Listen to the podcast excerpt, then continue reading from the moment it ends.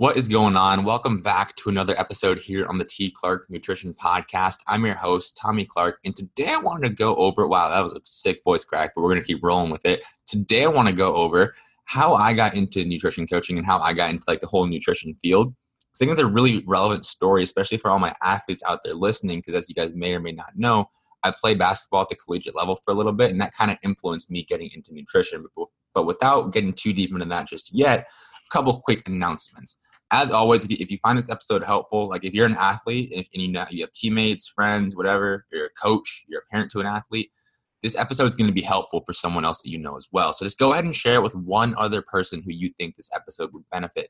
The more people we can get listening, the more athletes, parents, coaches we can get listening to the podcast, the better, because that's going to teach you what you got to know to enhance your performance on the field. And we'll get into again my story how I got how I got into all of this and the mistakes I made and how you can avoid those same ones. So definitely share this episode with one other athlete um, as well. If you haven't already, I would highly recommend checking out the Athlete's Guide to Nutritional Periodization. It's the free ebook I wrote, 75 pages, nine chapters. Literally takes you step by step through the entire process of creating an individualized nutrition prescription for athletic performance. So again, if you're an athlete, a coach, a parent, this book is a must read.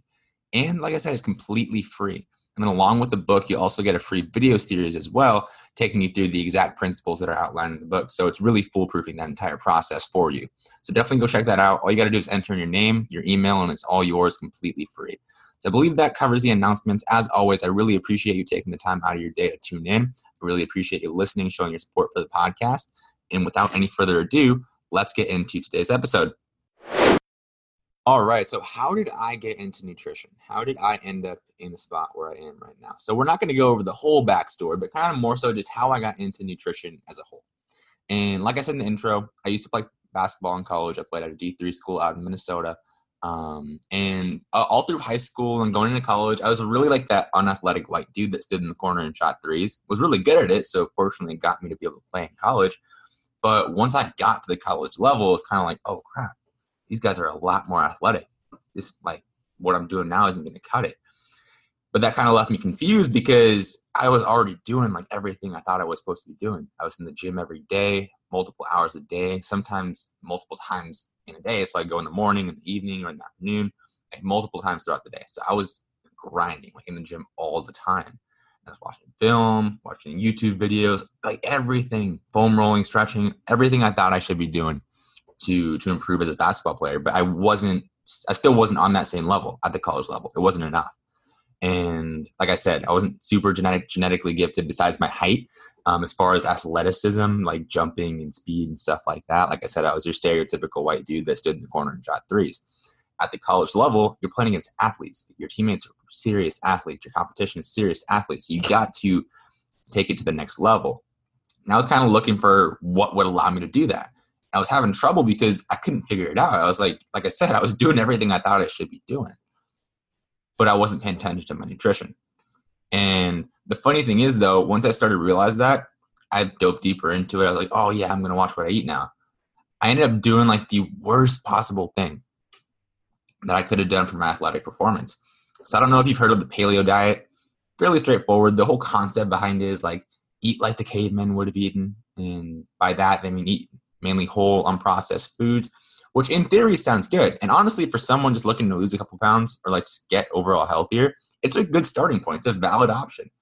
But for a high performing athlete, or at least someone who's trying to be a high performing athlete, it really didn't make much sense because one of the rules in this whole paleo diet thing is that like you can't have grains. And if you think about it, grains are like where you're getting most of your carbohydrates from. Obviously, fruits and vegetables and and like sweet potatoes, but even even white potatoes weren't allowed in the in this paleo diet. But like you could eat fruit, you could eat vegetables, you could eat sweet potato. And I don't know about you, but I'm not trying to get all like 300, 400 grams of carbs. At one point, I was eating 500 plus grams of carbs. I'm not trying to get all that from vegetables. Like, try getting 50 grams of carbs from broccoli. You're gonna have a rough time. You're gonna be bloated. There's so much fiber, and it's just like you're not gonna be able to do it. So, long story short, I wasn't getting nearly enough carbs. And that kind of screwed me over because if you think about it, basketball is a glycolytic sport. And if you've been listening to the podcast for a while, what does glycolysis mean? Glycolysis is the process of breaking down carbs to be used as energy. I wasn't giving myself the source of energy that I needed to perform as a basketball basketball player. So even though I was paying attention to my nutrition now, I was doing the complete wrong thing that I should have been doing. I ended up dropping like 21 pounds in just over a month. Like it was insane. I was so skinny. I always tell my mom, like, why didn't you tell me something? Like I, I, I think she did, but looking back on the pictures, I was a twig. And as a result, my performance suffered. I was getting like bullied on the court, uh, figuratively, of course, um, but like pushed around. Like I wasn't strong. My speed wasn't there because I couldn't last like the whole practice without feeling like lightheaded because I just wasn't fueling myself properly. And as a result, like over the months, after like a couple months of doing that sort of approach, I actually came down with pneumonia. Now I'm not going to connect saying like the paleo diet gave me pneumonia. Like that's not what happened.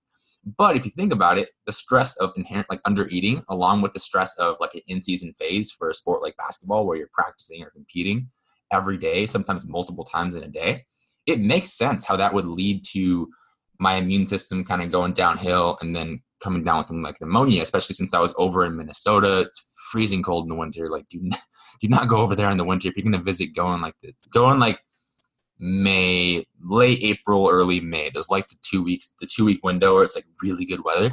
Um, but during winter, it's freezing. My immune system was probably dampened or suppressed or whatever due to the high amounts of stress, partly due to the under eating. Um, and I came down with pneumonia.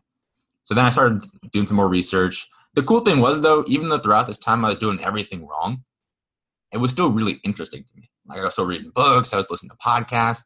Like I hadn't read books for fun since like second grade when I read like Harry Potter over the summer.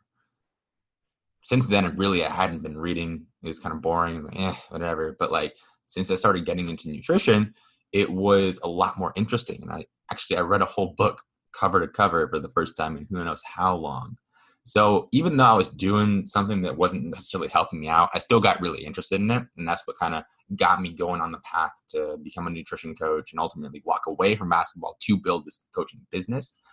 But we're not going to go down that rabbit hole. What I want to focus on today is if you're an athlete, do not make the same mistake I did. Do not cut out carbohydrates or um, inadvertently cut out carbohydrates. Fad diets meant for like 45 year old soccer moms trying to lose 15 pounds are not meant for high performing athletes. That's just the reality of it. The paleo diet's a good start. I mean, yeah, it's it's healthy, whole unprocessed foods. Yeah, that, that's that's a pretty valid approach. Um, but as an athlete, you have other considerations that you have to understand. You can't just go off of just eating healthy. I just put a, a blog post about this out, I think yesterday, um, or was it earlier today?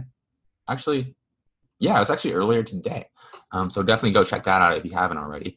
Um, but I put a blog post out about that. Eating healthy doesn't cut it. Like you need to make sure you're fueling yourself properly.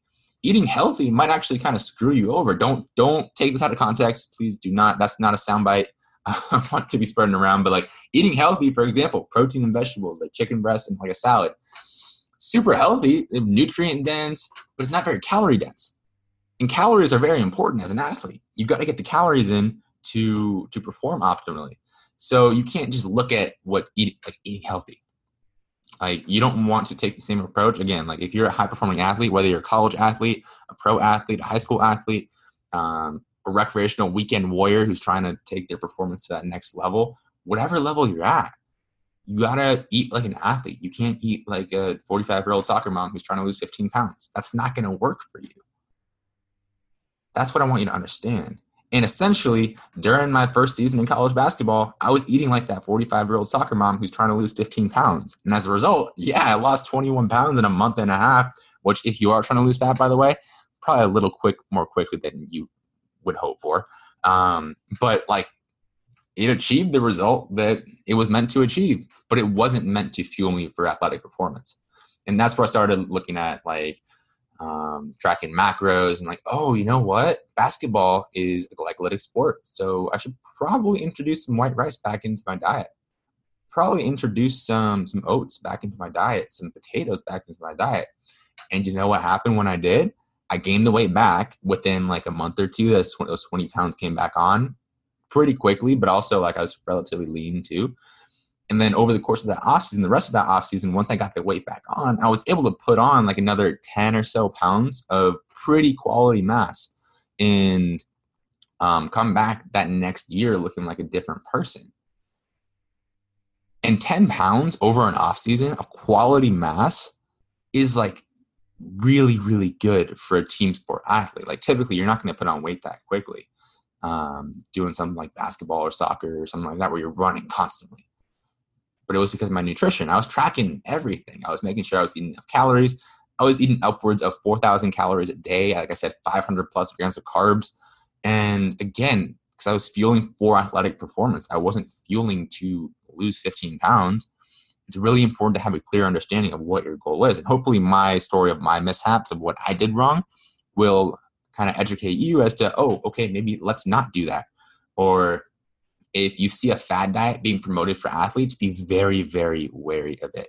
The thing is, tracking macros is not a diet. Like I have some athletes that I'm working with, especially younger ones, that don't track macros. There's no need for them to. At the higher levels, I do believe that it's very helpful. But again, it's not a diet, it's just a tool. It allows us to make sure you're eating enough calories, eating enough carbs, eating enough proteins, fats, all that good stuff. But it's not a diet though. That's the thing. You can see like, oh, paleo diet for athletes. That was literally the title of a book that I read. It looking back on it makes no sense whatsoever. Like it literally does not make sense.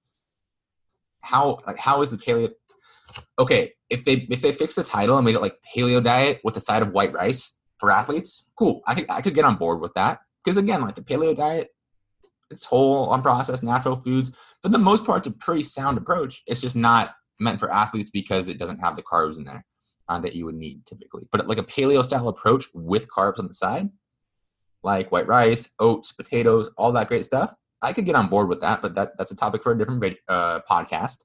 But hopefully, you guys kind of understand now the nutrition demands for someone trying to drop 15 pounds of body fat are a lot different than the nutrition demands of someone or an athlete trying to perform at the highest level. And don't take this as saying as an athlete you can't try to get lean.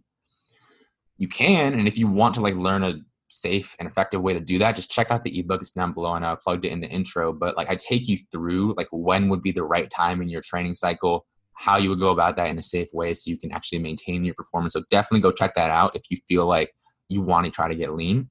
Um, but that requires a very, very special approach. Not really a, like a special secret ninja approach, but more just like being careful with what you're doing.